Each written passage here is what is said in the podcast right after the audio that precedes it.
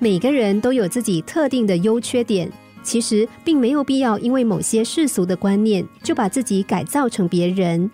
世界上的每一个人都是独一无二的，别人怎么看我们，那是他人的问题，跟我们没有多大的关系。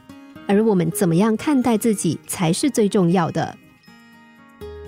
负责开电梯的小张，有一天刚刚从理发店理完发来上班，楼里乘电梯的人都说他这下更像电影里经常出现的某位明星了。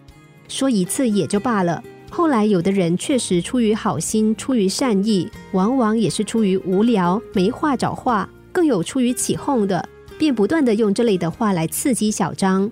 比如说：“你为什么不去试一试，也当个明星，也上电视啊？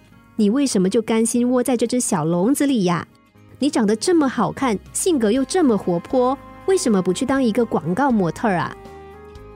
有一天，众人正在电梯里起哄的时候，小张高声宣布道：“你们说的那位，顶多算个三流歌手，我可是个一流的电梯工啊！不是我像他，是他长得像我。”说完，哈哈大笑起来。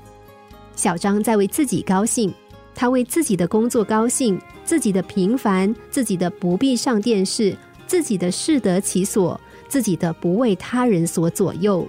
只有真实的生活在自己的世界里，才能够发挥出自己的特色，才能活出真实快乐的自我。一个人放弃自己意味着什么呢？意味着去模仿别人，也就是在别人的屁股后面跑。像这样把别人的特色误以为是自己应该追逐的东西，多半不能成大事。即使能有所成，恐怕也是无法持久的。想要成功，就不能够这么做。心灵小故事，星期一至五下午两点四十分首播，十一点四十分重播。重温 Podcast，上网 U F M 一零零三 t S G。